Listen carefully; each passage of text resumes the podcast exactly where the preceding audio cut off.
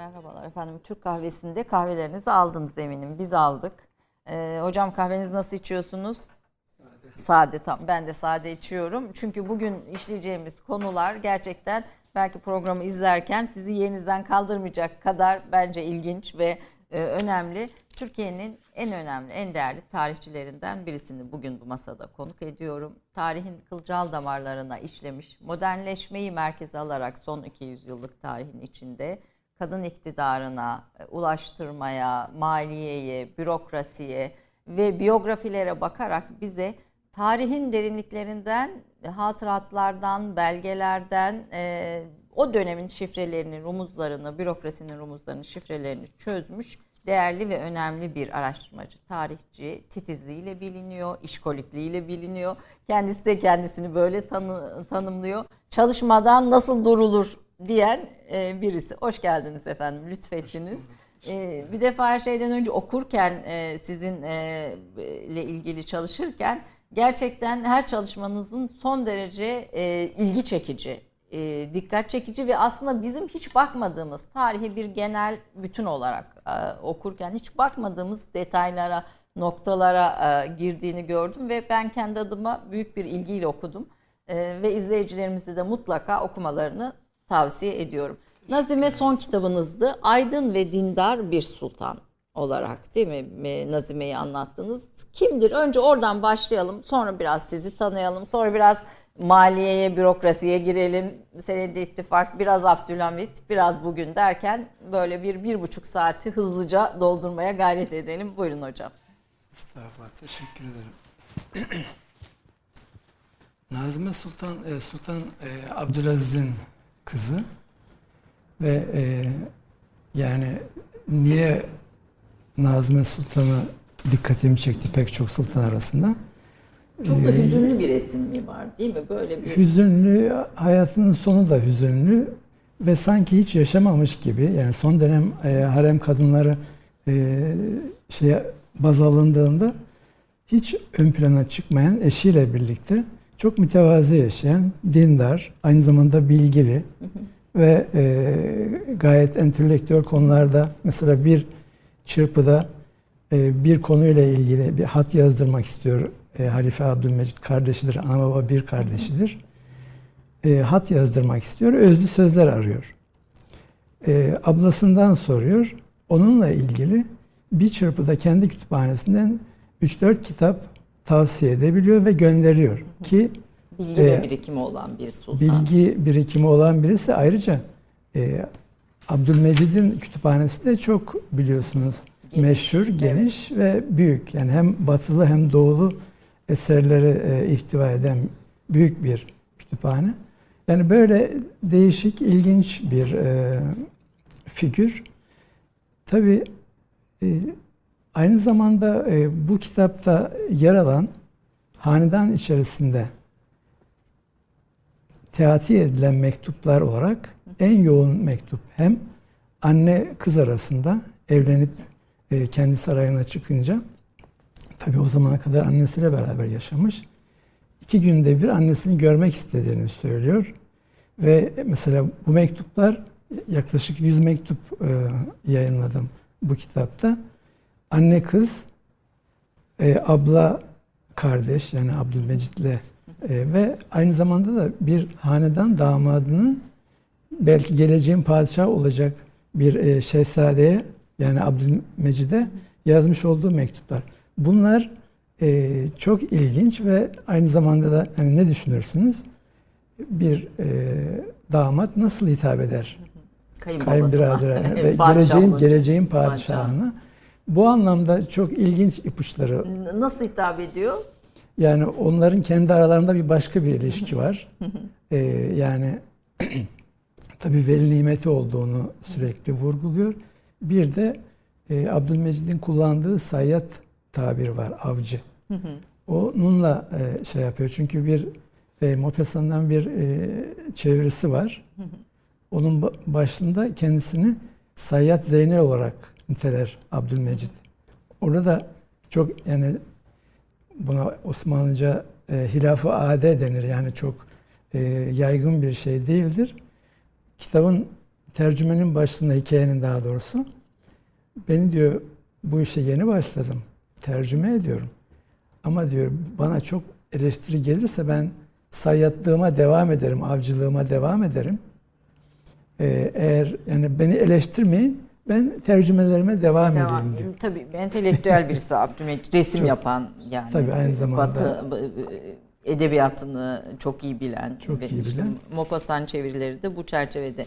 Ee, Nazime Sultan aydın ve dindar bir sultan olarak içinde tabii şeyi de anlatıyorsunuz. Haremi o dönemin son son dönem haremi gibi bakabiliriz herhalde buna değil mi Nazime Sultan'ın hikayesine?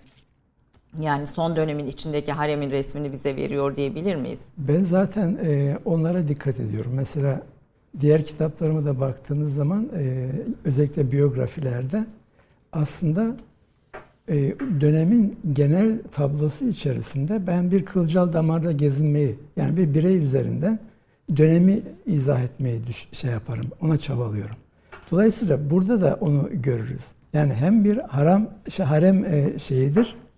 E, tarihi diyelim ki son dönem hareminin çünkü aynı zamanda hanedan mensuplarının e, bu dönem içerisinde e, yerleşen modern bürokrasi nazarında biraz dev, modern devletin e, şeyinde bir tanımlanıyor e, gözünde.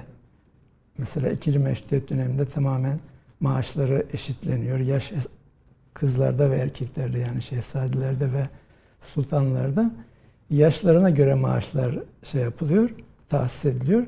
Ama önceki dönemlerin artık o e, çok daha irrasyonel e, yani babası padişahsa artık istediği gibi Harcayabilir. harcayabilir yönündeki şey burada yok.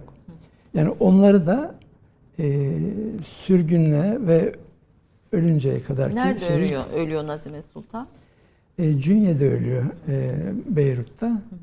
Ve Kaç e, yaşında vefat ediyor? en çok yaşayanlardan birisi. 80 yaşında vefat ediyor. Ve Hangi daha yıl? sonra efendim Hangi yıl?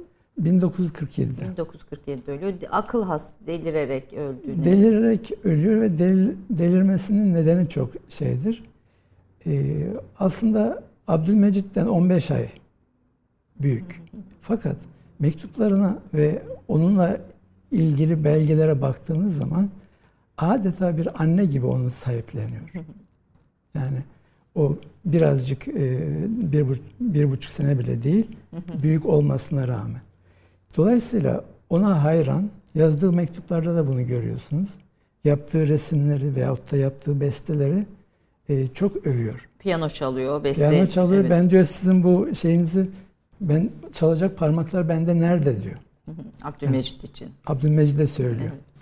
Ve orada e, 1944'te halifenin ölüm haberini alınca düşüp bayılıyor. Ayıldığı zaman bir daha bütün hafızasını ve e, yitiriyor ve şey yapmıyor. E, konuşamıyor. Anlamsız kelimeler e, söylüyor. Neslişah Sultan bunları bize e, anlatıyor. E, yeğeninin kızı malum Ömer Faruk Efendi'nin e, kızı. Ve e, şöyle bir hikaye anlatıyor Neslişah Sultan. Kocası Abdülmünim ve e, şeyle birlikte Beyrut'a gidiyor ve halasını Osmanlı Paşası kocasıyla evliliği devam ediyor mu yoksa başka bir evlilik? Hayır, hayır.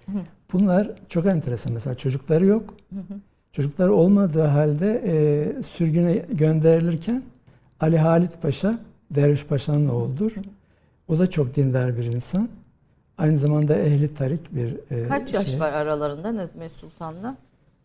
6-7 yaş. Aa, çok değil. Evet. Çok değil. Diğer pa- şeylere E, göre. Diğerlerine göre Evet. e, şey değil. Çünkü 6-7 diye şey yapmamın nedeni 1860'da doğduğunu e, tahmin ediyoruz Ali Halit Paşa'nın.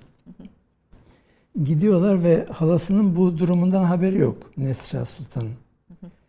Beni diyor tuttu. Bütün şeyi e, köşkü gezdirdi diyor. Anlamsız sesler çıkararak. Sonra bir tablonun önüne geldik diyor.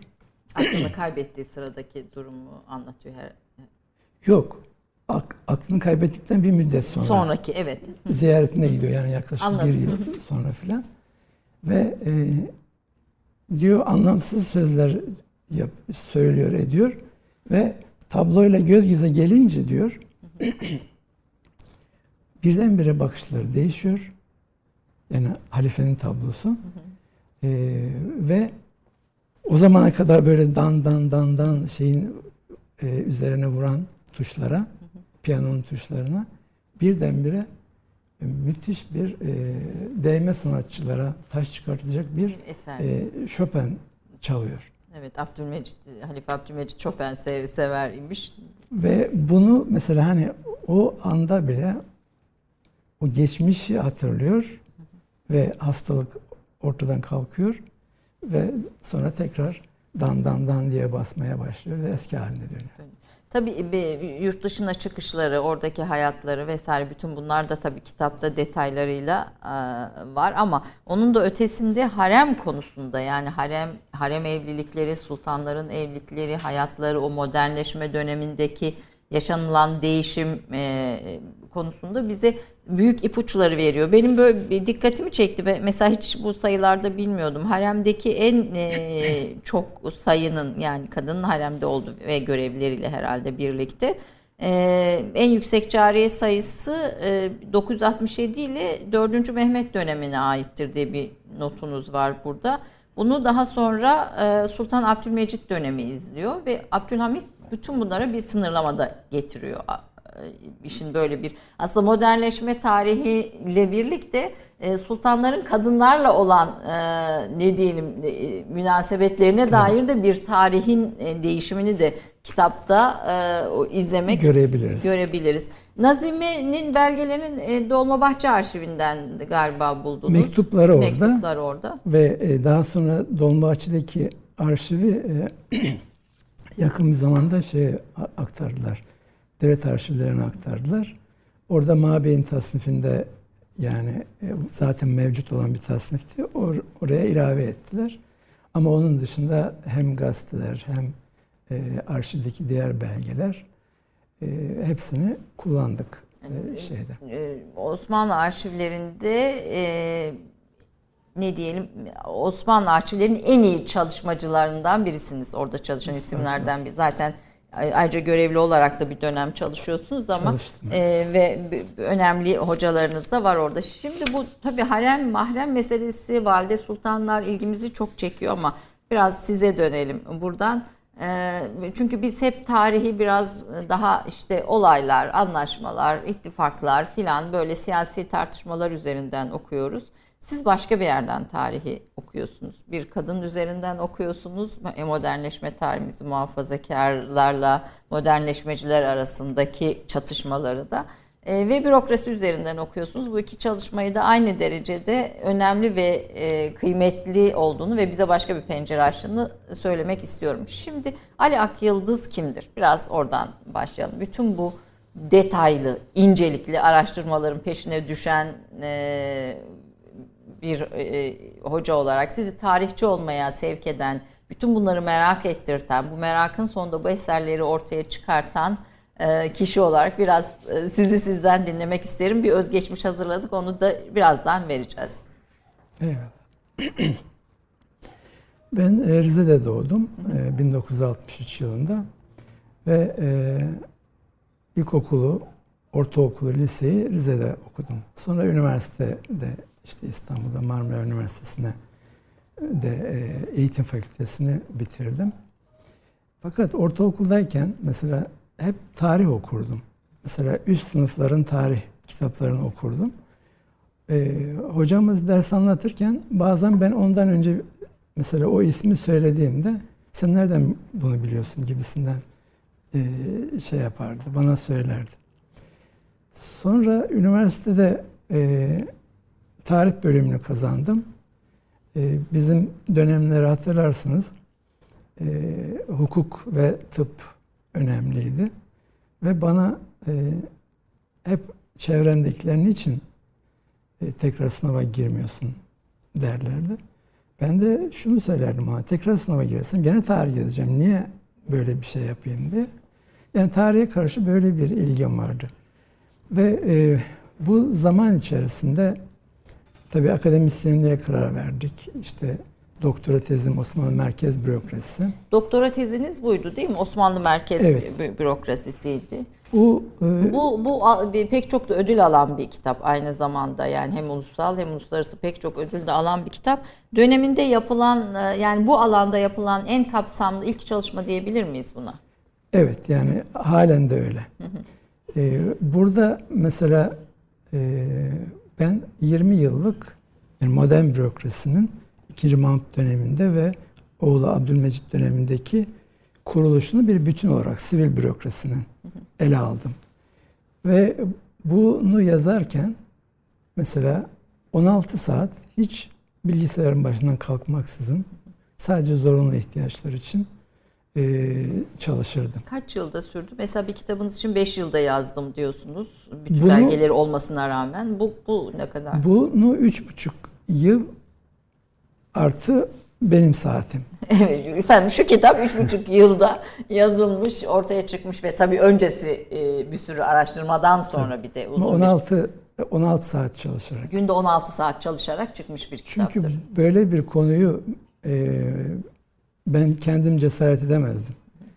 Hocam e, Profesör Doktor Mübahat Kütükoğlu ile beraber bu e, konuyu çalışmaya karar verdik. Onun cesaret ve yönlendirmeler olmasaydı ben herhalde böyle bu kadar ağır bir konuyu şey yapamazdım.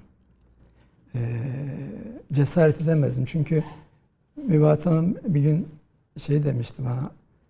Evladım ben okurken başım dönüyor. Sen nasıl yazdın bunu gibisinden. Yani kuruluyor o istikrarsızlığı yani halen devam eden bugün kurumların kurulup ertesi gün başka bir forma dönüştürülmesi vesaire orada e, hakikaten baş döndürücü bir şey. Merkez bürokrasisi o vakte kadar hiçbir e, modern belki değil ama bir, bir bürokrasi yok muydu? İkinci Mahmut'a kadar. Şimdi şöyle, önce çalışma benden önce e, yapılan çalışmalardan mesela Carter Findlay'in e, artık klasikleşmiş ama e, 18. yüzyılın sonlarından 1922'ye kadar bütün bir dönemi, bütün saray e, bağbali yani merkez bürokrasisi e, şeyini de ele alır. Dolayısıyla onun çalışması ilktir. Ama ayrıntı yoktur. O literatür e, olarak şey yapar. Bu kadar e, yoğun ve e, şey bir kesit, kısa bir kesiti yok daha önce. Ama modern bürokrasiyi yani geleneksel Osmanlı kurumları üzerine 2. Mahmut tesis ediyor. Merkez bürokrasisini. Daha sonra oğlu Taşra'yı da e, bu işin içerisine katarak biraz e, o modern ihtisasa dayalı bir takım kurumlar oluşturmaya çalışıyorlar. Mecbur mu kalıyor Osmanlı o dönemde? Mecbur çünkü e, yeni sorulara yeni cevaplarla e, şey vermeniz gerekiyor. Yani artık bir Bağbali'deki bir memur hem iç işlerini hem dış işleriyle ilgili belgeleri yazıyordu. Bu yapıyla artık gitmez. Dolayısıyla hariciye ayrı bir e, mütehassıs bir birim olarak ön plana çıkmak zorunda.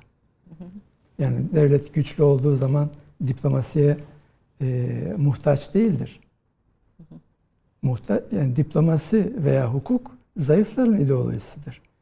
Devlet zayıfladıkça diplomasi ön plana çıkıyor ve e, dolayısıyla e, bu bir ihtiyaçtan ortaya çıkan Bu, bir şey. Burada şeyi çok e, altını çok çiziyorsunuz. E, Büyükelçilerin e, işte sonradan e, atanması, Türkiye'nin ya o dönemin Osmanlı toplumunun dünyadan haberdar olamaması, doğru haberdar olamaması. Mesela bir tercüme bürosunun kurulmasının ne kadar önemli bir e, o dönemin politikası açısından katkı olduğu gibi aslında hani kurumları mikro ölçekte altlara inerek de e, e, ele alıyorsunuz. Gerçekten dış dünyada olan bitenden haberdar olamıyor muydu sağlıklı biçimde o dönemli Osmanlı? Şimdi şöyle tabii ki oluyor ama artık e, o eski mekanizmalar yani böyle gayri muayyen bir şey gelecek, bir tüccar gelecek veyahut da bir rakip ülkenin e, yani diyelim Fransa ile İngiltere arasındaki rekabetten kaynaklanan İngiliz elçisi size bir takım bilgiler verecek. Bu tür gayrimuayyen ve e, kurumsal olmayan şeylerle dış politika sürdürülemez bir hale geldiği için 1793'ten itibaren işte ilk daimi elçilikler kuruluyor. Öncesinde buna ihtiyaç hissetmiyor. Ha var mıydı yok muydu ayrı bir tartışma konusu. Ama hissetmemiş. Fakat artık kaçınılmaz. Çünkü uluslararası dengelerin devletin hayatiyetini devam ettirmesindeki rolü ortaya çıkıyor. Yani evet. diplomasinin ve dengelere oynamanın e, kendi e, açısından rolü büyük olunca mecburen böyle bir yöne doğru gidiyor. Demek. O dönemin Osmanlı merkez bürokrasisinin temel özellikleri padişahın biraz daha yetkisinin demeyelim de etkisinin belki daraltılması, işte bakanlıklar dediğimiz şimdiki şeylerin kurulması, bir takım birimlerin kurulması, muhtarlıklar yine o dönemde tesis ediliyor gibi biraz böyle temel argümanlarını bir kısaca kitabı lütfen hani alıp okuyun diyelim izleyiciye ama biz Osmanlı merkez bürokrasinin o kuruluş mantığını anlamak için bize neler söylersiniz? Şimdi Yeniçeri mesela diyelim ki en son zikrettiğiniz muhtarlık. Hı. Yeniçeriliği kaldırıyor ve Yeniçeri takibatı başlıyor. Yani ciddi kanlı bir dönemdir o dönem.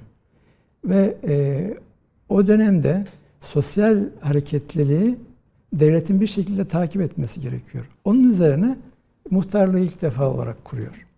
1829 yılında. Yani 26'da Yeniçeriliği kaldırıyor. 29'da muhtarlığı kuruyor. Önce e, belli pilot bölgelerde çünkü Osmanlı bürokrasisinde böyle bir uygulama vardır.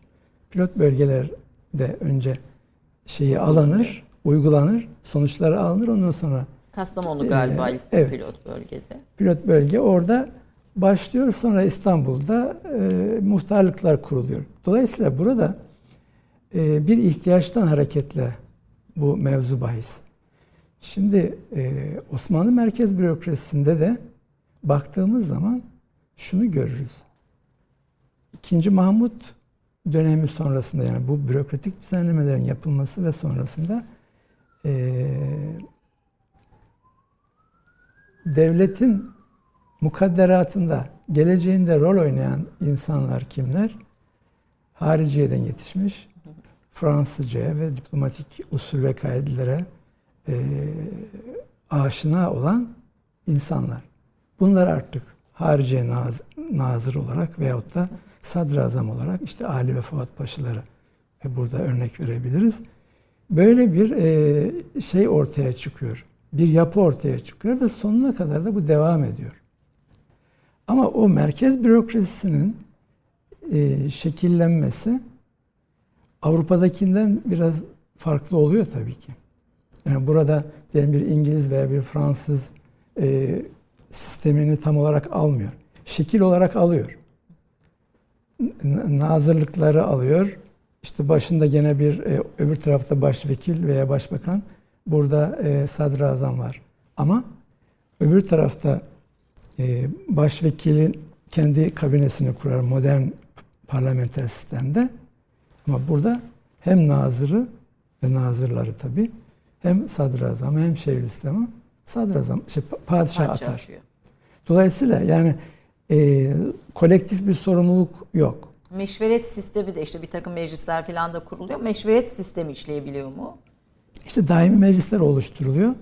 O daimi meclislerde e, olgunlaştırılan kararlar daha sonra e, yukarıya doğru şey yaparak padişahın iradesiyle kanunlaşıyor. E, bu, bugün de devam ediyor bu yapının aslında değil mi gördüğünüz Aynen. kadarıyla. Yani Aynen. aynı yapı e, bunun e, yaklaşık hani kurulma tarihi olarak 1836-1856 gibi e, bir dönemi veriyorsunuz. Merkez ve Taşra Teşkilatı'nın yeniden yapılanma süreci. Bugün de bu Merkez ve Taşra Teşkilatı'nın o dönemki o kuruluş yapısı devam ediyor mu? Aynen. Ve bütün mesela hukuk, sorunlarıyla, o dönemki sorunlarıyla. Sorunlarıyla, zihniyetiyle ve eksik yönleriyle aynen devam ediyor. Ee, e, e, eksik yönleri dediğimiz şeyi biraz daha açar mısınız? Mesela bir iki yerde dikkatimi çekti. Ee, Cevdet Paşa gibi ama çok da emin değilim. Bu kurulan e, e, meşruiyet meclisleri için buralara e, alınan kişilerin iltimasla alındığı için hiçbir sonuç vermediğini söylüyor. Yani iltimas, kayırmacılık, e, bir görevi e, öğrenemeden bir başka görev atanamama gibi sizin notlarınız var ama temel olarak gördüğünüz en önemli bugün de devam eden sorunu ne görürsünüz Osmanlı merkez bürokrasisinden Cumhuriyet bürokrasisine geçerken? Ve günümüze kadar e, yani en temel sorun işte benim e, o Rusovari toplumsal sözleşmenin olmaması. ve tamamen e, devlet ve halk. Aslında bu şudur. Osmanlı'nın e, yönetici zümre ve reaya ayrımı aynen devam ediyor. ve bu o kadar böyledir ki her şeye ekonomik alanın tamamına, bürokratik alanın tamamına, hukuka, her şeye nüfuz eden iktidar. Yönetici zümre ile reya yani halk arasındaki ayrım e, Cumhuriyet bürokrasisinde de devam Aynen etti. devam ediyor. Çünkü e, muhalifler e, iktidara geldiklerinde iktidarı şey yaparlar. E, taklit ederler. E, hem taklit ederler hem aynileşirler. Ve devletle kendisini özdeş sayar. Temel problemlerden birisi bu. Oysa biz ne yapmalıyız? O toplumsal sözleşmede bizim birey olarak bir yerimiz olması lazım. Din, ırk, efendim artık e, her türlü farklılık şey yaparak, e, göz önünde bulundurularak. Bu toplumsal evet. sözleşme mesela senede ittifak var Magna Carta'ya benzetiliyor ama hani tabii ki o süreci ve dönemi farklı ama veya diğer işte meclis açıyoruz, meşrutiyeti ilan ediliyor, cumhuriyeti ilan ediliyor. Yani bir sürü şeyler, işte anayasalar, taslaklar vesaireler oluyor. Bunu burada bu söylediğiniz e, gerçekleşememiş midir hiç Türk e, Cumhuriyet bürokrasisinde? Şimdi bu tür e, girişimlere baktığınız zaman yani pek çok yola alınmış. Yani burada bunu inkar etmek e, mümkün değil. Günümüze kadar pek çok yol alındı. Fakat o temel e, şeyde bir gelişme yok. Toplumsal sözleşmede o toplumsal sözleşmede ve iktidar karşısında bireyin konumu, e, konumu ve bizi mesela o devletin kahhar gücü, kahredici gücü karşısında bizi koruyan nedir? Yasalar olması. Yasalar ve mahkemeler. Hı hı. Bunlar olması lazım. Ama bunu söyleyebiliyor muyuz? Bugün bile söyleyebiliyor muyuz? Olmuyor. Ya bunun olmamasının sebepleri biraz o kuruluş sürecindeki mantıkta e, yatıyor.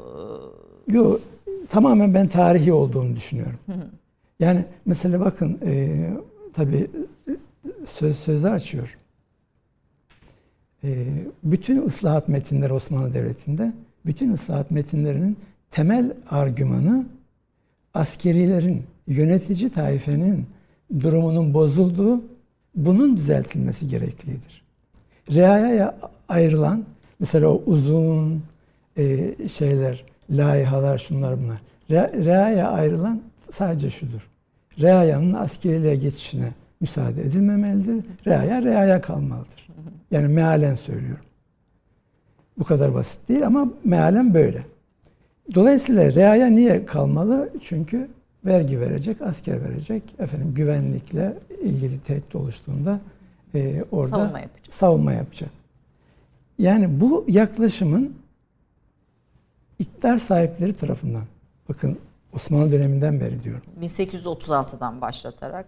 Ee, öncesinden beri Benim. ve modernleşme döneminde de çok fazla şey yapmadan, değişmeden nüanslarda değişim var ama bu esasta bir değişim vuku bulmuyor. Peki. Efendim tarihin kılcal damarlarında biraz da mikro tarihe e, bakarak sohbetimize devam edeceğiz. E, inşallah yetişir başlıklarımız e, program bitene kadar kısa bir reklam arası ondan sonra Ali Profesör Doktor Ali Ak Yıldız'ın Türkiye'nin en önemli tarihçilerinden birisinin yaptıklarını kısa bir özgeçmişi bir veteri olarak izleyip kaldığımız yerden devam ediyoruz. Bu arada bir kahvelerimizden de bir yudum alarak. Buyurunuz efendim. 30 saniye reklam arası. Türkiye'nin tek haftalık haber dergisi Gerçek Hayat, gündemi yakından takip ettiği dosya ve röportajlarıyla her pazartesi okuyucusuyla satış bayilerinin raflarında buluşuyor. Gerçek Hayat artık sayfalardan dijitale taşıyor. Sayfalara sığmayan yazılar, röportajların perde arkası, interaktif içerikler. Gerçek Hayat artık size daha yakın. Tüm içeriklerden ilk haberdar olmak istiyorum diyenler. Gerçek Hayat, GZT'nin sosyal medya hesaplarına davet ediyor. Reklam arası sona erdi.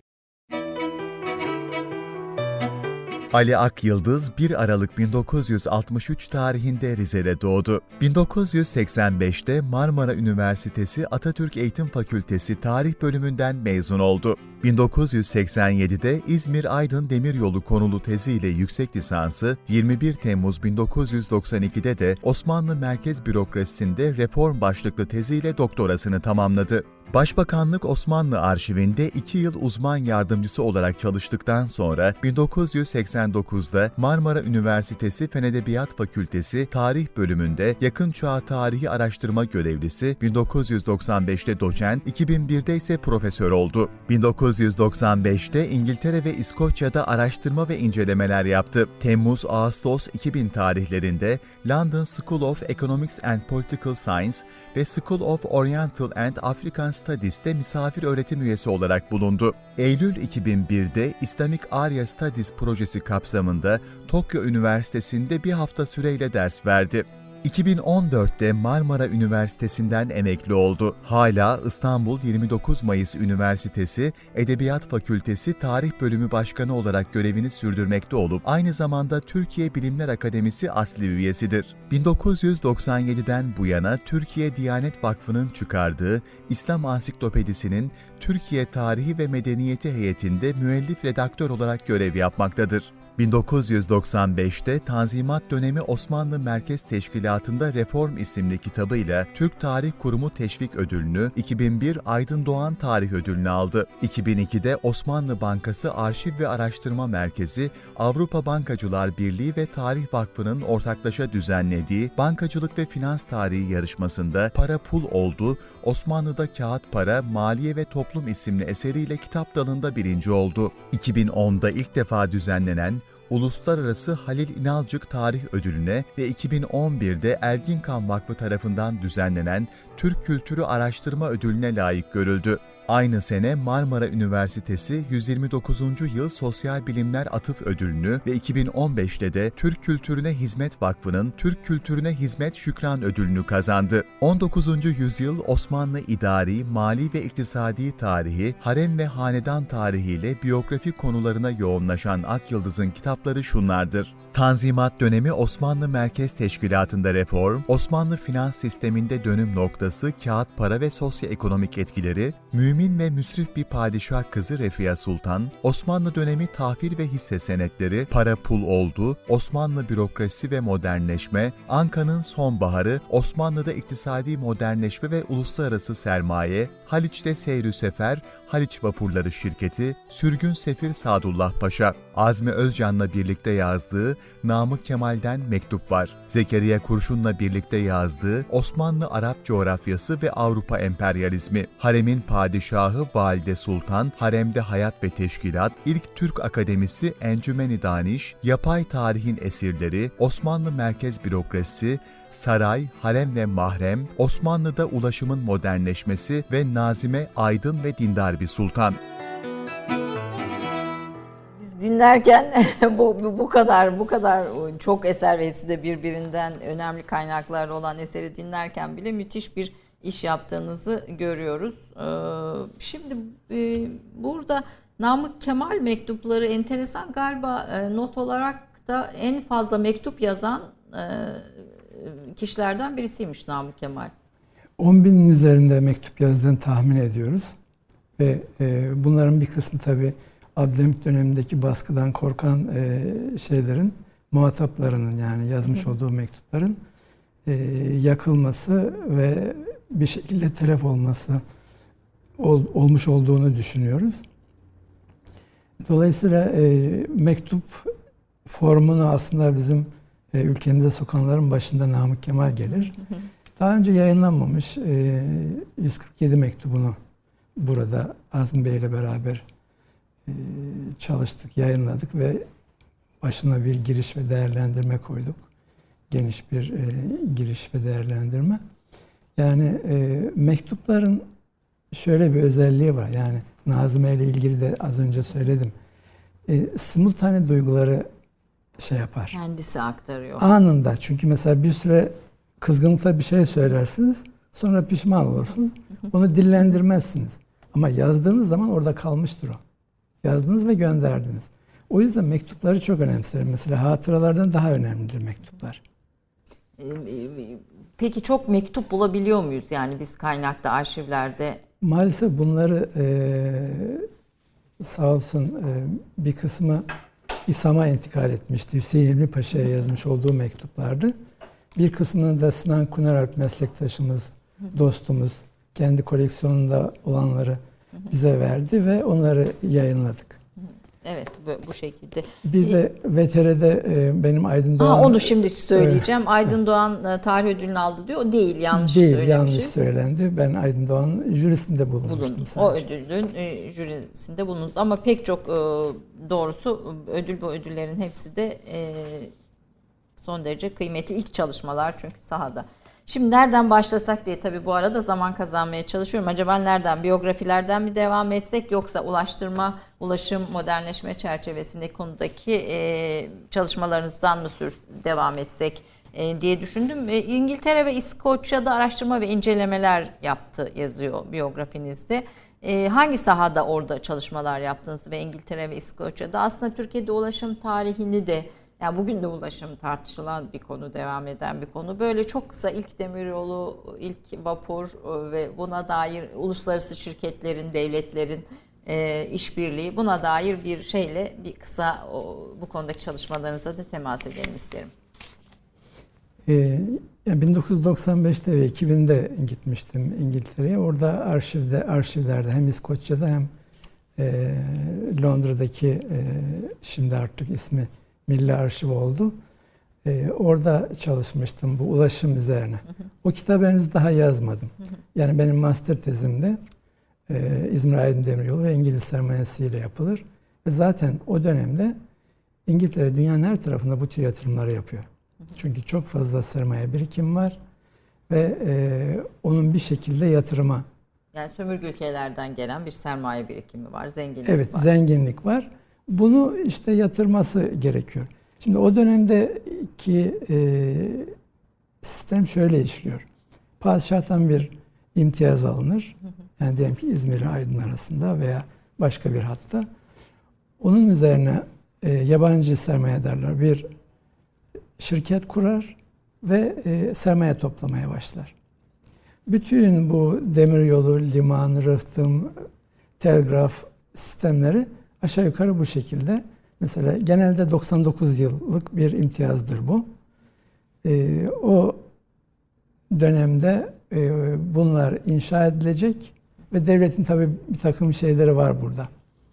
E, bir takım kendisinin mesela e, demir yolları işte görevlileri indirimli taşıması veyahut da Talepleri var. talepleri var. Postaları taşıma Götürüp şeylerini bir takım kendini e, yontan e, maddeler var. Fakat bu tabi e, demiryolu çok büyük bir sermaye isteyen bir şey. Avrupa'dan alıp buradaki yükümlülüklerini yani o şirketler kurulup da sermayeyi buraya transfer edip burada o e, yolları yaparken e, bugünküne benzer bir şekilde mesela diyelim demiryolunun kilometresini işte 14.500 frank şey yapıyor. Garanti veriliyor. Kilo, kilometre başına. Bu daha sonra e, tabii 1000 kilometre veya 100 kilometre, 500 kilometrelik şeyde buna göre çoğalıyor. Eğer yıllık işletmeye açıldıktan sonra o demiryolu yıllık e, karı diyelim kilometre başına 15 bin frankın altına düştüğünde veya işte 14.500 kaç anlaşılmışsa o zaman aradaki farkı devlet karşılıyor. Dolayısıyla e, sermayeden, yabancı sermayedarın hiçbir şekilde Zararı e, olmuyor. zararı yok. Ve aynen e, bugün yapıldığı gibi e, uluslararası mahkemeler burada Bakıyor. yetkili. Böyle bir süreç tabii e, ciddi sıkıntıların yaşandığı bir süreç. Mesela 1830'da İngilizler yani modern demir yolculuğun başlangıcı işte Liverpool Manchester hattının açılışıdır. Çünkü insan taşınmıştır ilk defa. Ve e, ilk imtiyaz daha önce bir takım imtiyaz girişimleri var. Ama gerçekleşen 1856'da İzmir Aydın Demiryolu'dur. Daha sonra bu imtiyazlar çoğalır ama ilk demiryolları genelde İngilizler tarafından yapılır. Bütün dünyanın farklı yerlerinde de aynıdır. Çünkü İngilizler o dönemde bu alanda yani mühendislik alanında halen çok fazla ilgilidirler. Mesela gittiğiniz zaman o büyük e, kitapçılarda Railways ayrı bir şeydir. Yani İngiliz onlar demiryolları. İngiliz demiryolu ve demiryolculuk onlar da farklıdır. Ee, daha sonra işte Fransızlar, Almanlar bu işin içerisine giriyor ve kendi nüfuz bölgelerini oluşturuyor. İşte e, Suriye civarı Fransız nüfuz alanı. Ee, Aslında Almanlar şirketler üzerinden ülkeler e, Osmanlı üzerinde kendi nüfus güçlerini e, oluşturuyor ve Osmanlı'yı borçlandırıyorlar. borçlandırıyorlar ve e, oradaki o e, imtiyaz kapma çalı- e, çatışmaları aslında Birinci Dünya Savaşı'nın en büyük nedenidir. Bunun üzerine durulmaz.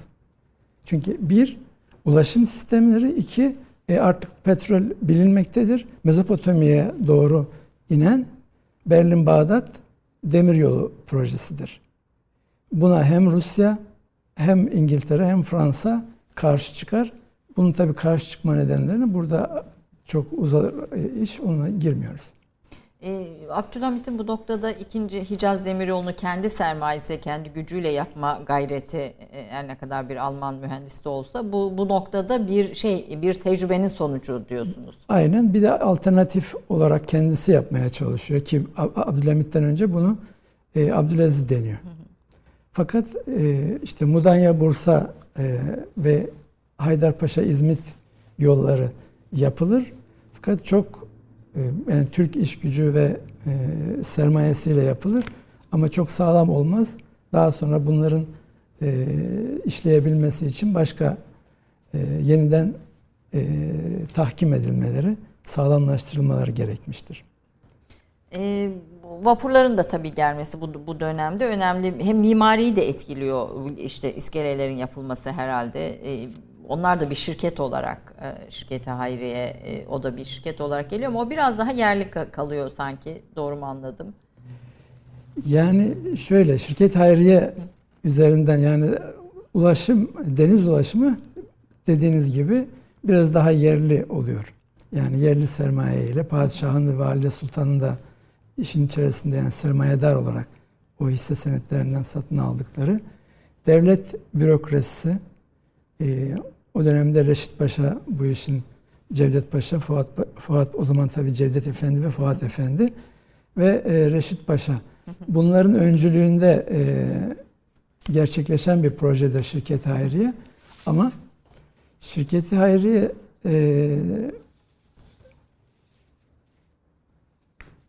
kurulduğu zaman e, sermayeyi temin etmek için ne gerekiyor? Memurlara de- deniyor ki siz şu kadar alacaksınız. E, hisseler çok yüksek. Yani her bir hisse. Bu sefer bazen bazı memurlar işte birleşerek bir hisse alıyorlar veya işte gidip bir sarrafa, bankere e, borçlanıp e, hisse almaya çalışıyor. Çünkü emir yukarıdan. E, öyle bir takım ayrıntıları var. Ama neticede e, 1828'de ilk buharlı geminin İngiliz gemisidir bu. İkinci Mahmut onu Sivit satın alır. galiba da, evet. Daha sonra işte yavaş yavaş buradaki tersanelerde onların basit böyle kazan ve e, şeyleri gibi bir takım aksam yapılmaya başlanır. E, ve devlet kendi e, filosunu oluşturmaya gayret eder ama bu tabi e, uzun e, hikayesi Ayrıca işte evet ayrıca uzun, uzun ayrıca ama, ama, e, çok da başarılı Türk, bir moder, şey değil. Türk modernleşmesinin bir kanadında ulaşım ve ulaşım Ulaşım. ulaşım, projeleri. Yabancı sermayenin geldiği en büyük alan. Ee, Bu para pul oldu e, da Osmanlı'da kağıt para maliye ve toplum bu da e, aslında bir ihtisas konusu olmasına rağmen son derece ilginç ve hani benim gibi bu işlerden hiç anlamayan birisinin bile kolaylıkla okuyabildiği e, bir şey e, bir, bir izlek.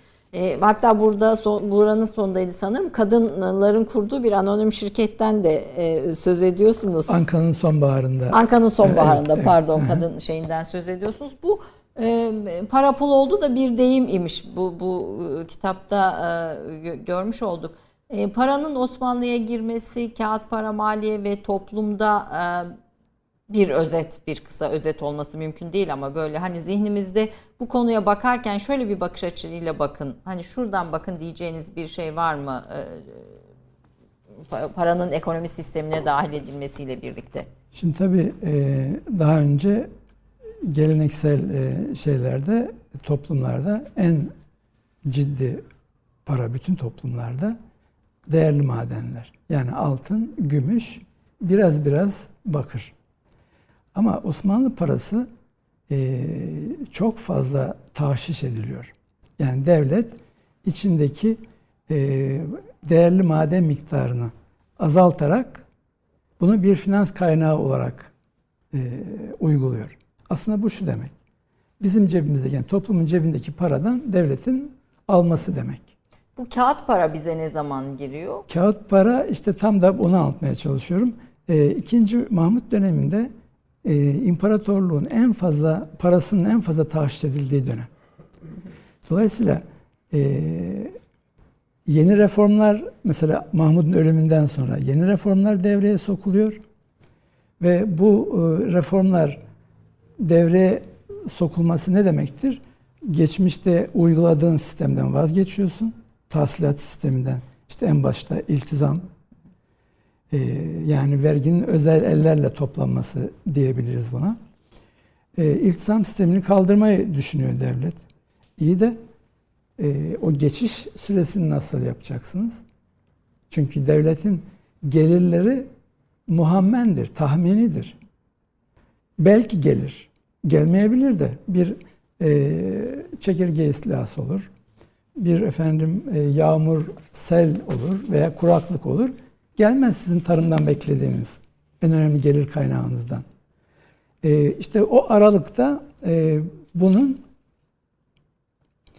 e, para aranırken maliye daha önce uygulanan 1775'ten itibaren uygulanan ESAM uygulaması e, biraz daha değiştiriliyor.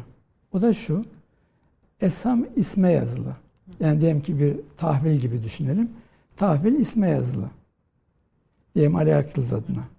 Bunu e, istediğiniz gibi şey yapamazsınız. Devletin kontrolünde bunu ancak değiştirebilirsiniz. Ama bunu diyor e, hamiline yaparsak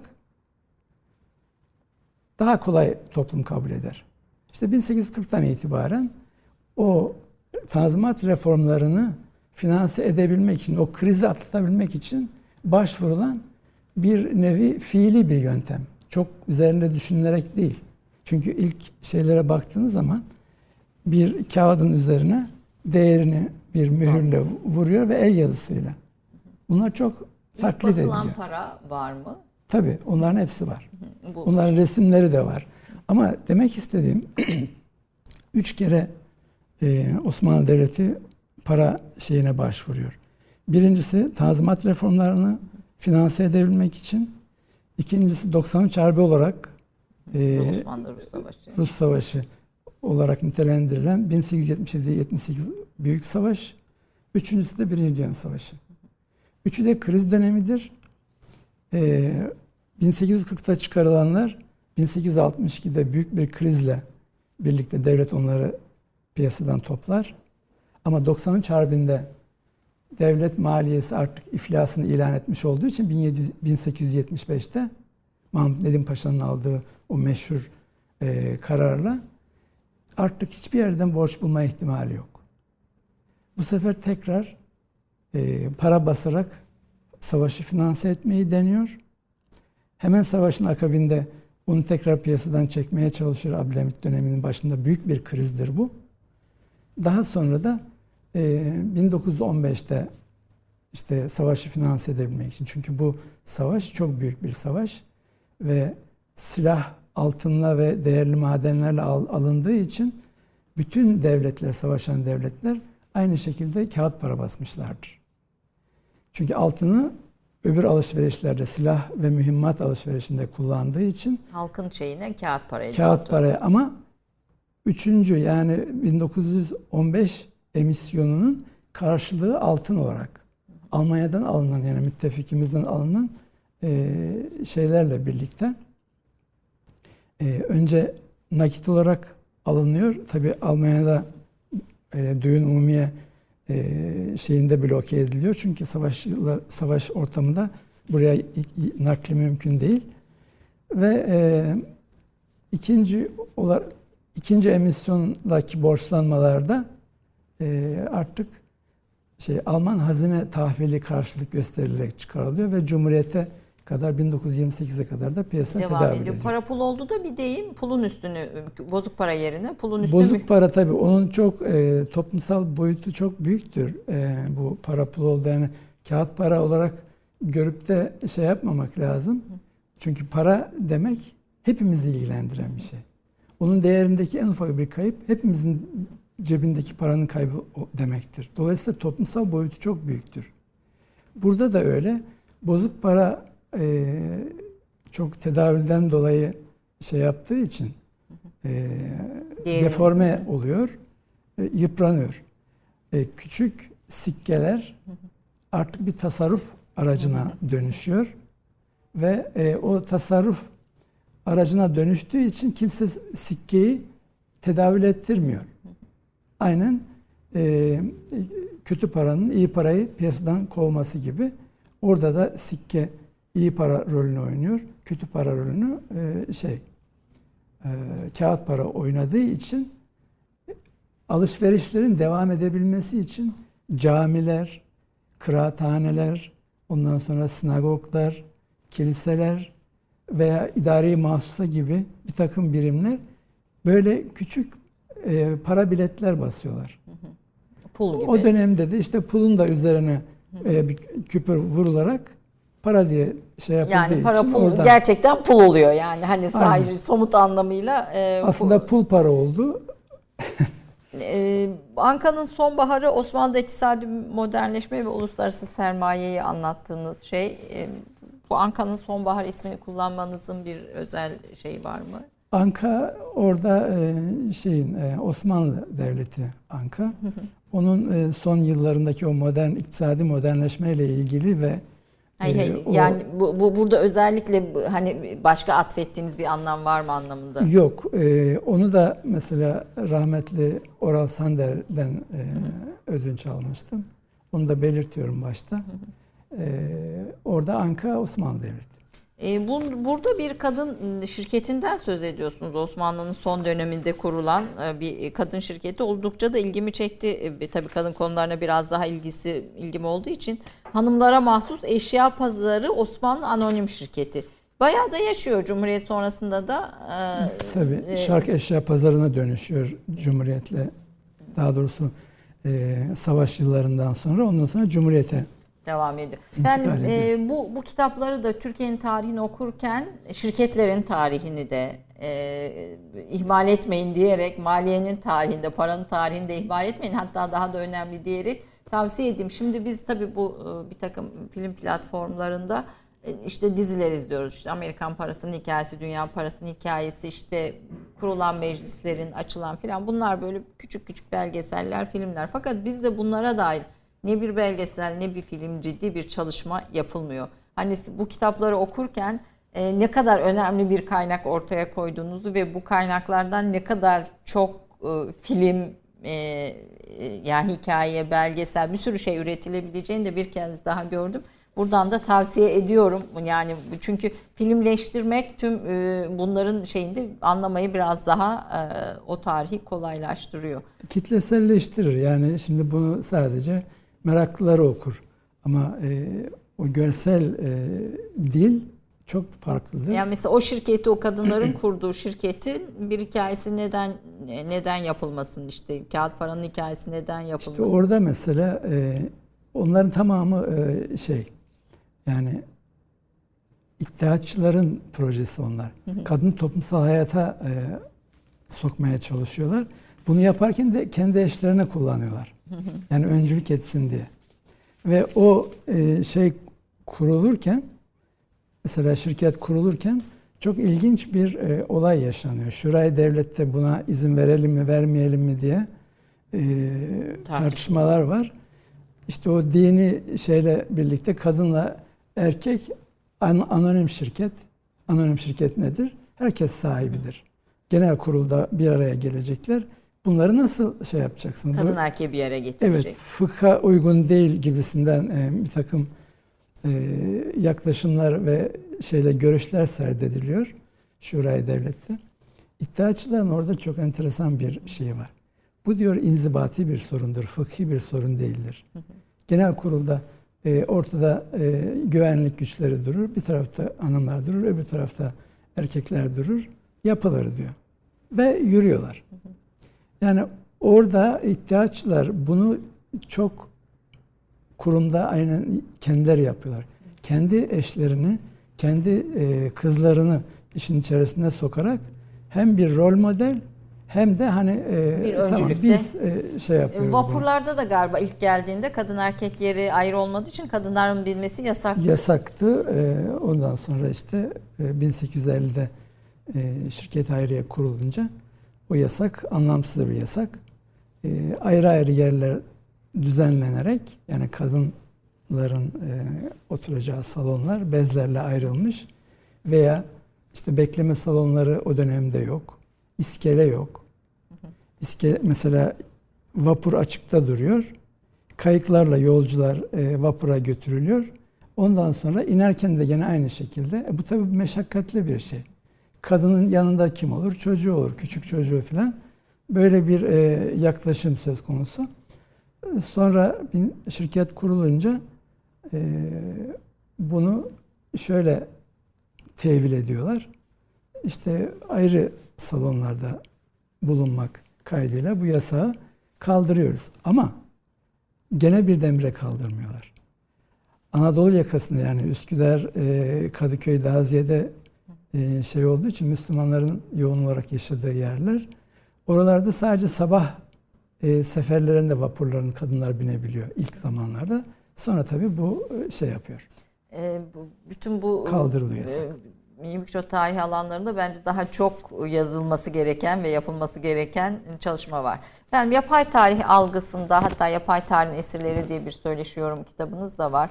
Yapay tarih algısını eleştiriyorsunuz. Gelmiş, geçmiş, olmuş, bitmiştir. Savunulmaya ihtiyacı yoktur. Tarihi savunu veya red anlamaya engeldir diyorsunuz.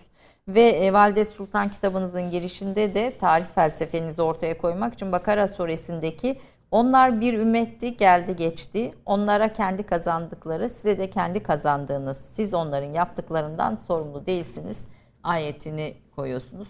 Bir reklam arası son bölüme giriyoruz. Biraz bu bakış açısını e, biraz da Valide Sultanları konuşalım istiyorum. İnşallah vaktimiz kalır diye umut ediyorum bu birikimden faydalanmak için. Efendim kısa bir reklam arasından sonra 3. bölümde Profesör Doktor Ali Akyıldız'ı dinlemek üzere yine buradayız. 30 saniye reklam arası. Birinci sınıf bir kültürün, birinci sınıf bir düşüncenin, birinci sınıf bir duyarlılığın dergisi Cins, hem edebiyat dünyamızın önde gelen isimlerini hem de yeni kalemleri ağırlıyor. Her ay bayilerden ulaşabileceğiniz Cins dergi, dijital dünyaya da yeni bir kapı aralıyor.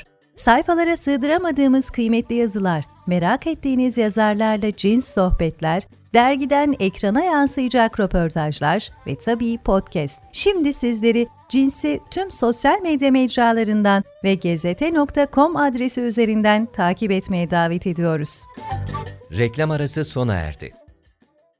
Efendim Türk kahvesinde son bölüme girince ben böyle hızlanıyorum. Murat e, Bardakçı'nın sizin hakkınızda 2004'te yazdığı bir yazı var. Osmanlı resmi belgelerinde yer alan ve e, asırlardan bu yana anlaşılamamış olan şifreler yeni neslin önde gelen tarihçilerinden biri tarafından çözülüp kitap haline getirildi diyor. Osmanlı bürokrasi ve modernleşme bu değil e, Öbür di- diğer diğer kitabınız için.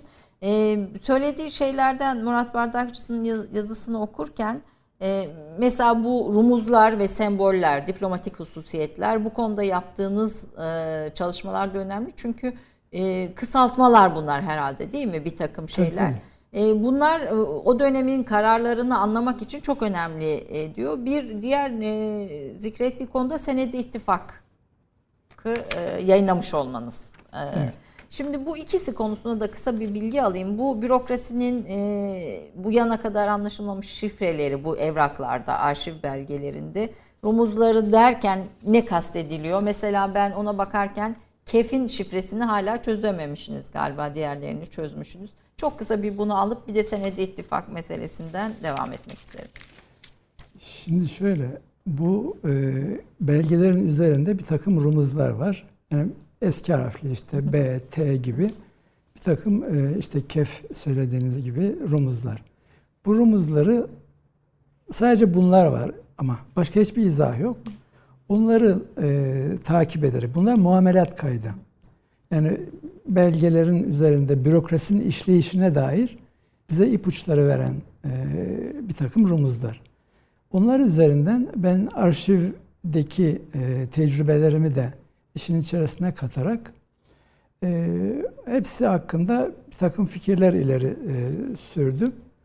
Ve sadece düşünün 4-5 tane rumuz ve bunlarla ilgili koca bir makale yazıyorsunuz. Bu muamelat terminolojisi üzerine hiçbir şey yapılmamış. Daha önce hiçbir çalışma yapılmamış. Evet, halen de üzerinde şey yapmıyor. Çünkü kimseyi ilgilendirmez. Sadece çok teknik şeyler bunlar. İşte e, burada e, hocanın e, ne kadar önemli olduğunu gösteren bir şeydir bu aslında. Mübahat Hanım, Mübahat Kütükoğlu'nu Kütükoğlu. saygıyla tekrar analım, selam edelim. Mübahat. Hanım'ı ziyarete gitmiştim. O zaman yardımcı doçentim. E, Yani o- o arşivin sırada- herhalde şeyi, piri diyelim artık Aynen, ona. aynen. Bizim e, hocamız çok sevdiğimiz, saygı duyduğumuz, benim üzerimde çok emeği vardır.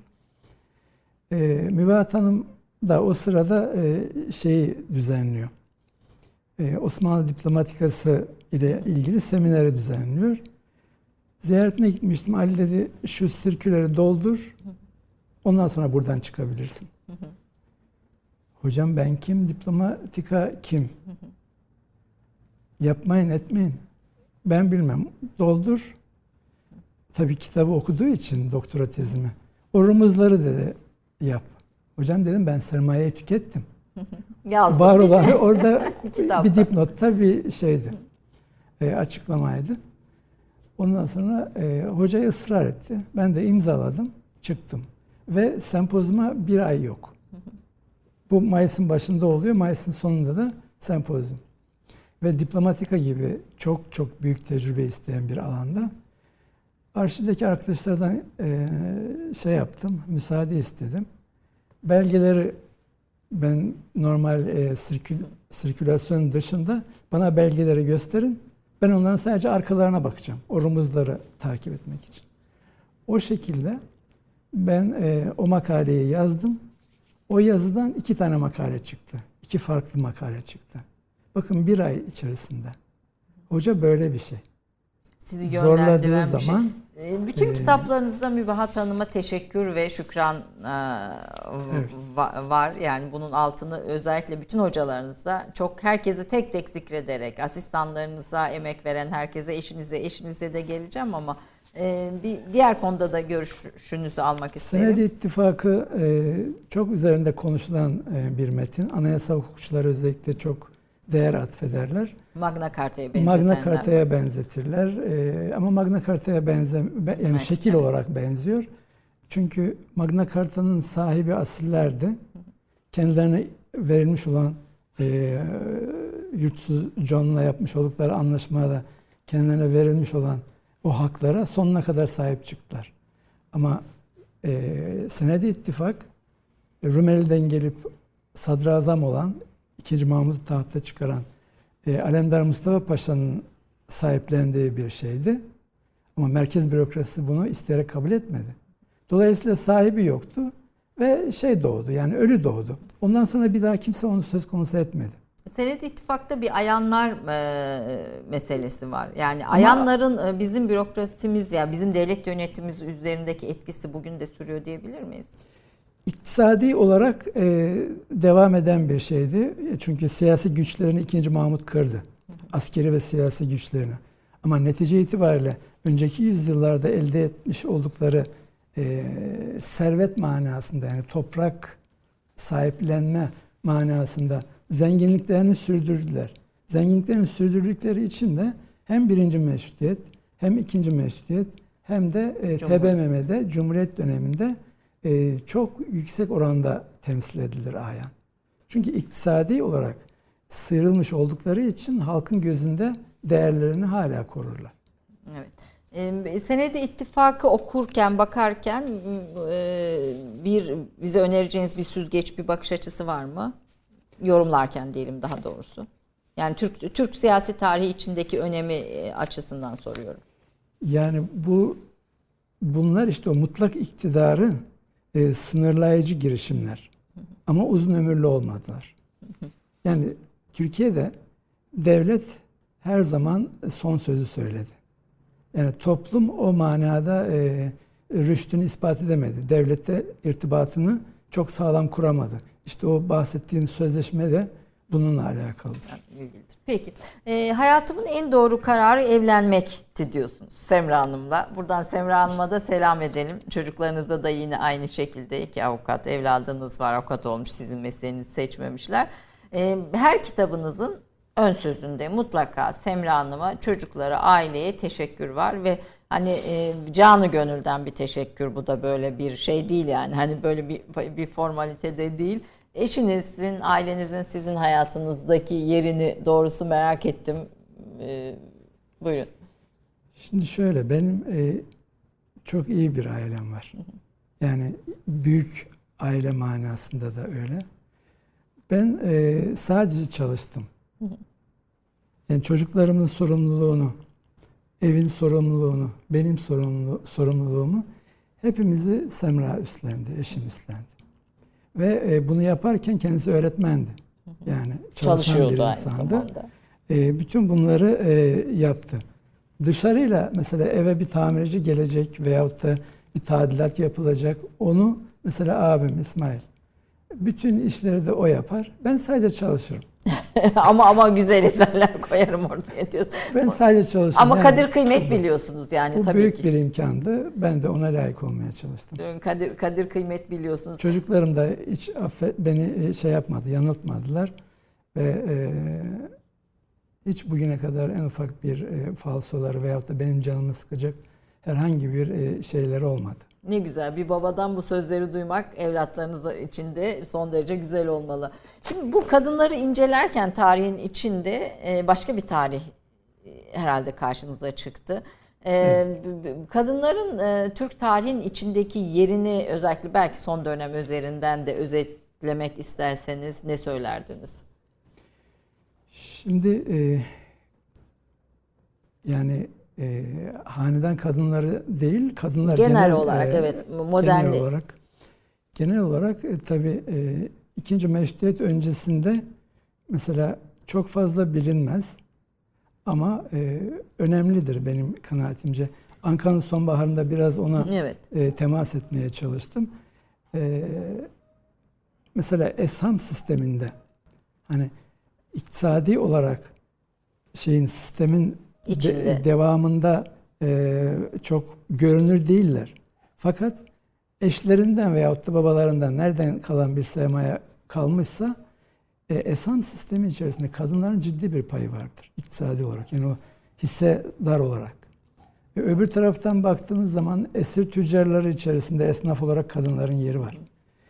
Ama e, görünür olarak e, ancak modernleşme döneminde Hani bu e, anlamda e, ve özellikle yukarıdan başlayarak yani hanedan kadınlarından başlayarak ve bürokratların kadınları da burada e, bir rol üstlenerek biraz e, sosyal alanı genişletmeye gayret ettiler. Hı hı. Bu iddiaçılar bu noktada demin bahsetmiş evet, olduğum e, iddiaçıların rolü çok çok büyüktür. Gerçekten iddiaçılar e, e, bu anlamda kendi eşlerini çeşitli sosyal faaliyetlerin içerisinde veyahut da hanedandan bazı sultanlar ikinci meşrutiyet döneminde e, bazı hareketleri özellikle kızların eğitimini ön plana çıkaran dernekleri himaye ederek manevi himayelerinde bazen maddi olarak da destekliyorlar filan. Veya Balkan Savaşları sonrasında ortaya çıkan o trajedilerde e, toplumsal dayanışmayı kadınların işte Halide Salih o dönemdeki adıyla yani Salih evet. Zeki'nin eşi olduğu için Halide Edip, Edip meşhur. Adı. Onların e, faaliyetlerini ve şeylerini görüyoruz. Yani kadınlar sivil alanda özellikle ikinci meşrutiyetten sonra ciddi bir e, birikim oluşturdular. İşte o iktisadi e, olarak kurdukları e, şirketler veyahut da işte foto, fotoğraf şirketleri başka iktisadi bir takım teşebbüslerin şeyinde bulunuyorlar. Yani Cumhuriyet'le beraber bu biraz daha e, yani Cumhuriyet o birikimin üzerine, ikinci meşrutiyetle özellikle ortaya çıkan o iddiatçı birikimin üzerinde e, inşa ediliyor diyebiliriz. Evet, orada kadınların eğitime başlamalarının da büyük rolü var. Gayet Abdülhamit'in bu konudaki çabaları, onun öncesinde başlayan çabalar ama özellikle Abdülhamit'in kadınların eğitiminin önünü açması Kurumsal noktası. manada ama e, bireysel olarak işte babası paşadır, kızı e, çok iyi eğitim alabiliyor. Evet. Mesela işte Ahmet Cevdet Paşa'nın kızları gibi. Fatma Aliye Hanım bu, bu, bu, Tabii. Burada. Şimdi aslında kadın bahsi ayrı bir kadın ama siz özellikle harem ve, ve mahrem üzerinde duruyorsunuz. Bu haremin padişahı Valide Sultan işte haremin padişahı sözü de e, şey e, e, hoş. Padişahı mecazi de deniyor imiş galiba. Biraz bu valide sultanlar, e, şimdi biz bu dizilerde Hürrem Sultan, işte Kösem Sultan filan vesaire dizilerde böyle bir harem görüyoruz. Bir defa o gördüklerimiz ne kadar gerçek bir onu sormak isterim ki. İkinci olarak da valide sultanların, e, haremin e, Osmanlı tarihindeki etkisini sormak isterim. Çünkü bunlar oryantalist bakış açısıyla böyle biraz egzotik, biraz gizemli, biraz böyle hani işte cinsiyet, cinsellik vesaire gibi bir takım imajlarla sunuluyor. Hani bunun dışında hareme dair ve valide sultanlara dair ne söylemek istersiniz? Şimdi tabi tabiat boşluk kabul etmez. Dolayısıyla eğer ortaya bir boşluk çıkarsa o bir, bir şekilde doldurulur. Hele hele bu iktidar mahfillerinde bu böyledir. Şimdi valide sultanların e, ben e, bütün bir imparatorluk başından sonuna kadar bütüncül olarak harem teşkilatını inceledim bu kitapta. Şurada, burada Evet ve bu, bu kitap aslında benim tarihçilik e, noktayı nazarından da benim için bir devrim e, şeyidir. Yani yaratmıştır. Çünkü süreci baştan sona incelediğim zaman orada işte e, o iktidarla insan ilişkilerinin çok fazla değişmediğini gördüm. Görüyorsun. E, şimdi 1550'lerden 1650'lere kadar ki dönem işte e, kadınlar saltanatı dönemi olarak resmedilir. Bu e, biraz acımasız bir e, şey olduğunu düşünüyorum. Bir e, değerlendirme olduğunu düşünüyorum. Biraz popülist algıyla da alakalı. Çünkü e, mesela 16. yüzyılın yani 1575'ten 1600 yılına kadar ki 1603 yılına kadar ki e, valide sultanlar yani Nurbanu ve Safiye Sultan'ın e, gücü kullanma biçimiyle sonraki işte Kösem'in ve Turan Sultan'ın kullanma biçimi arasında bir fark vardır. Mahiyet farkı vardır. O fark nedir? Hem Nurban'da hem efendim Safiye'de oğullarının yarattığı çünkü hem 3. Murat hem 3. Mehmet biraz daha e, saraylı padişahlardır. Artık kanuni gibi savaşlarda ömür geçiren şeyler değildir. Orada e, onların zayıflıklarını bırak, bırakmış olduğu boşluk, zayıflık demeyelim çünkü e, yani öyle görüyor. O e, boşluğu anneleri doldurmuş. Ve annelerine gerçekten çok fazla e, değer de vermişler. Zaman zaman çatışmışlar. E, ama hem batılı elçilerle irtibat kurma manasında hem bazen devletin politikasında Nurbağan'da olduğu gibi Venedik elçisiyle Venedik irtibatlardan elçisiyle, söz tabii. ediyorsunuz. Şirketler sadece elçilerde değil yani şir- bayağı bir ayrıca uluslararası büyük, çok büyük paralar da hediye ediyor Venedikliler. E, yani mesela- rüşvetler falan da dönüyor. Rüşvet de dönüyor özellikle Safiye'de. Dolayısıyla e, orada iradi bir iktidar kullanımı vardır. Yani e, padişah kendi yetkilerini annesinin kullanmasına göz yumuyor. Fakat sonrasında yani 17. yüzyılın ilk yarısındaki iktidar kullanımı Valide Sultanların yani Kösem'in ve e, Turhan Sultan'ın e, pozisyonu biraz daha farklıdır.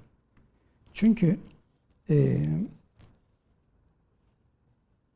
küçük yaşta e, padişahlar iş başına geliyor. Veyahut da 1. Mustafa gibi akli melekelerinde sorunlar olanlar iş başına geliyor. Veya Sultan İbrahim gibi. Bu durumda e, mesela 4. Mehmet 6,5 yaşında tahta geçiyor. Evet, çocuk. Çocuk. E, 4. Murat 11 yaşında tahta geçiyor. Şimdi bütün kararın e, alınmasında en üstteki padişah 6,5 yaşında da olsa e, son sözü o söyleyecekse o zaman orada bürokrasinin bir muhatabının olması gerekir. O muhatap kimdir? Valide Sultan. İster istemez böyledir. Çünkü o dönemin e, kaynaklarına baktığımız zaman zaten e, o vasi tayinini e, meşru bir şekilde yapıyorlar. Şimdi bu ikisi mahiyet olarak farklı olan iki şeyi aynı kategoride, Evet. aynı isimle isimlendirebilir misin? Evet.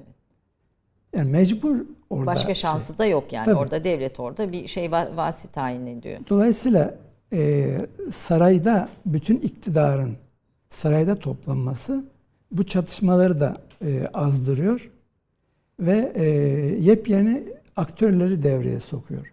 Yani diyelim ki sarayda ağalar yani haremle e, bürokrasi arasındaki irtibatı kuracak olan a- ağalar ön plana çıkıyor ister istemez.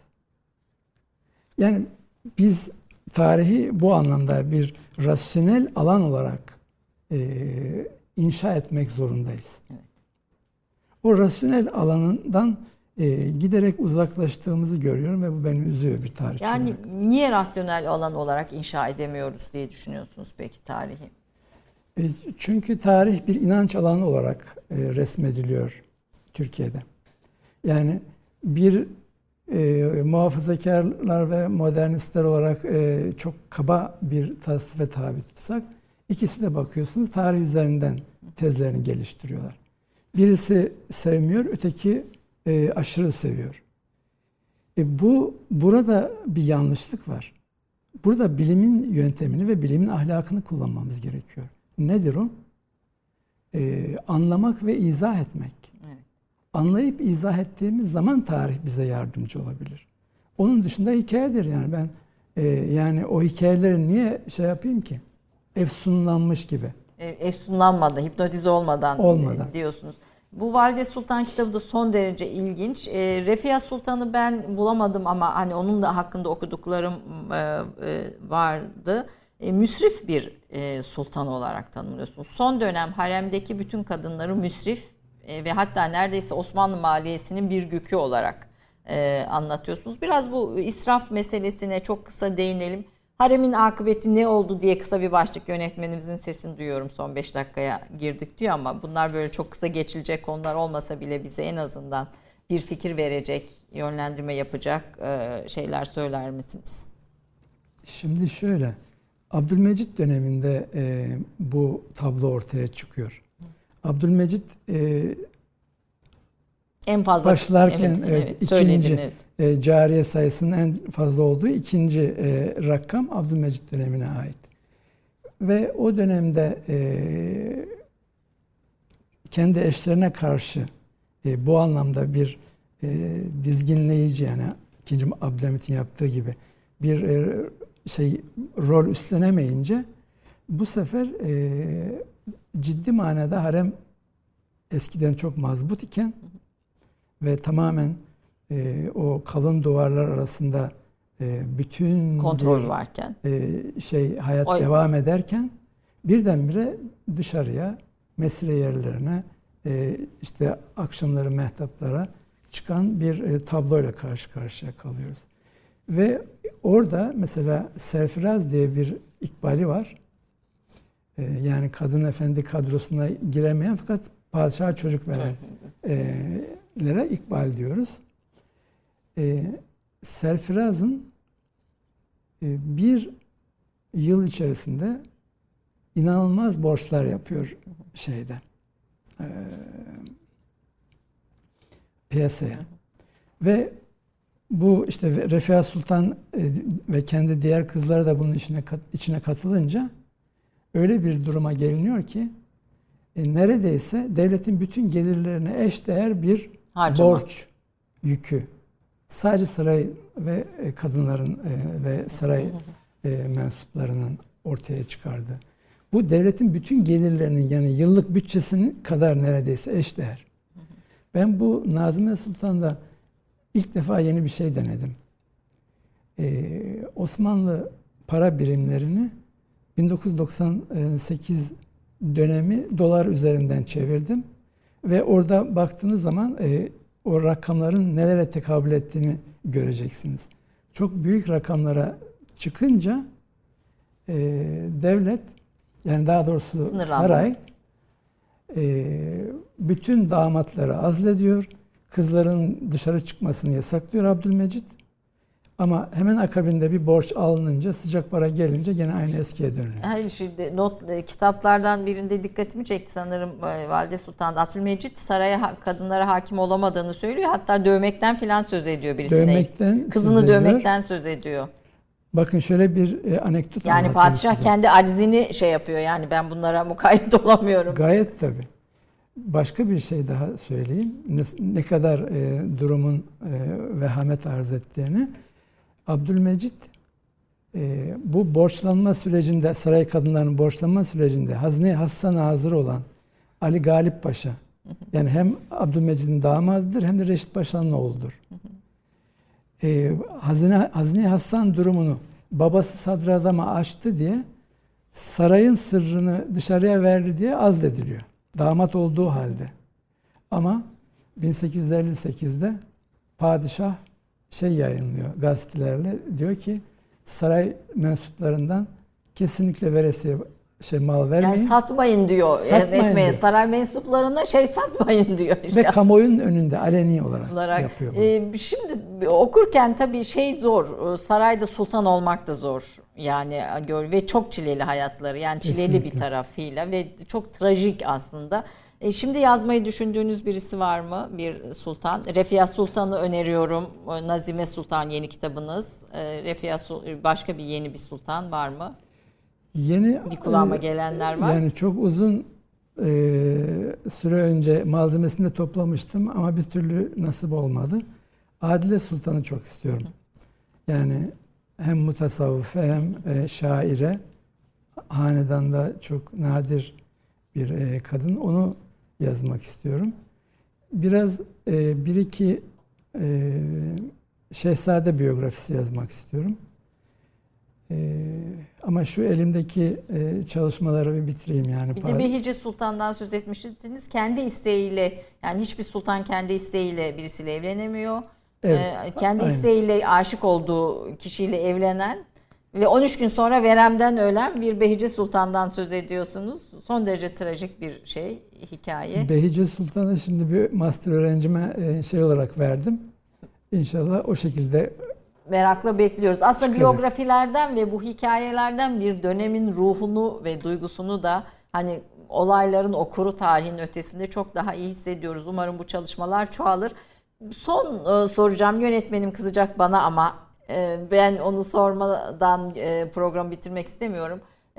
Sultan Abdülhamit'in eşleri, son dönem padişahların eşleri üzerine de bir makaleniz var. Kitaplarda da buna ilişkin çok güzel detaylı bölümlendirmeniz var.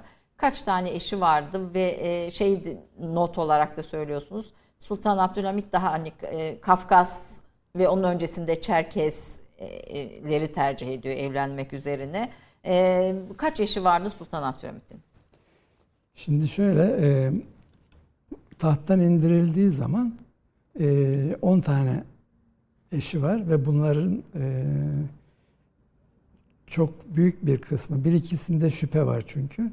E, çok büyük bir kısmı e, şey e, hür ve Soylu aileler. soylu ailelerden, Kafkasya'dan gelip ülkeye yerleşmiş olan zaten e, Sultan Abdülmecit döneminden sonraki e, harem teşkilatında o nepotik bağlantıları biliyoruz. Yani e, kim kimin e, teyzesinin kızı efendim şu bu bunlara dair o nepotik bağlantıları biliyoruz. Padişah öldüğün şey tahttan indirildiğinde 10 tane var. E, tahttan indirildikten kısa bir süre sonra Mezide e, kadın efendi vefat ettiği için e,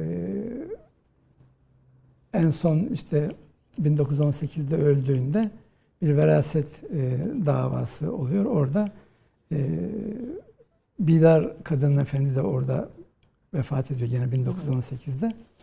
Ama diğerleri e, hayatta, berhayat ve e, bunlar hür ve nikahlı. Hı hı. Bildiğimiz bu. Bildiğimiz bu. Peki hiç tek eşli padişah var mıdır? Şöyle, tek eşliliği istemiyor e, saray kuralları. Çünkü şehzade sayısını arttırmak ve hanedanın geleceğini teminat altına almak e, istediği için. Mesela e, işte Nurbanu Safiye'ye çok fazla e, bağlanınca oğlu Murat bunu istemiyor. Ondan sonra e, çok şey yapıyor. Mesela cariyeler takdim ediyor, şunu yapıyor, bunu yapıyor ki ondan ilgisi geri gelsin de diğer cariyelerle İlgilensin. irtibat kursun. Burada çocuk ilgilensin. sayısını artırmak için. Ama diğer yönelik. taraftan o şehzadelerin e, hepsi de birbiri için risk te- teşkil ediyor. Hem birbiri için hem e, Şimşirlikte sultan için. tutulması hem de sultan için. Hem yani sultan bir için. taraftan da böyle bir çelişki sürüyor. Tabii. Efendim gerçekten film yapılacak konular diye altını çizmek isterim. Harem konusunda bir film Handan e, yapmıştı benim arkadaşım. Yine bir belgesel Süreyya Ünal'ın bir belgeseli var. İki çalışma dışında bilmiyorum detaylı bir çalışma ama e, harem dağıldıktan sonra gerçekten o filmde eğer de anlatıldığı gibi e, şey mi oldu? E, yani ne diyelim işte Avrupa'nın e, gece hayatına mı düştüler harem kadınları? Şöyle e, mesela ailesi bir kısmını e, bilindiği için ailesi olanlar alıp götürdüler ama bir kısmı yaşlı ve aceze olduğu için yani saraya sığınmakla e, sığınmak durumundalar. E, onlar çok trajik şeyler e, yaşamışlar. Ve daha sonra e, onların bir kısmı tekrar devlet sahip çıktı. Çıkmak zorunda kaldı. Kaç kaç kadından söz ediyoruz? E, sayı bilmiyorum e, şu anda ama Abdülhamit döneminden sonra zaten e, harem e, şey yapılıyor, tasfiye ediliyor. Ama ailelerin yanına gidiyor önemli bir kısmı ve e, efendileriyle kalıyor önemli bir kısmı. Yani hanedan artık şehrin her tarafına da, dağılmış olduğu için kendi e, Hizmet şeylerinde ettiği kişiler. ettiği kişileri istihdam Hanedan üyeleri yurt yerlerde- dışına çıkınca onlar da beraber gitmiş. Bir kısmı bir kısmı burada kalmış. burada kalmış. Peki. Ee, Handan Öztürk'ün filmi Handan e, Harem e, Süker diye eski bir filmdir ama güzel bir filmdir. Bu sahada yapılmış. Bunu da burada tekrar taz- e, tavsiye edeyim. Efendim çok çok teşekkür ediyorum. Merak ettiğimiz çok konu var ama böyle bunlardan küçük birer parça bize aktardınız. Türk Kahvesi izleyicilerini lütfettiniz.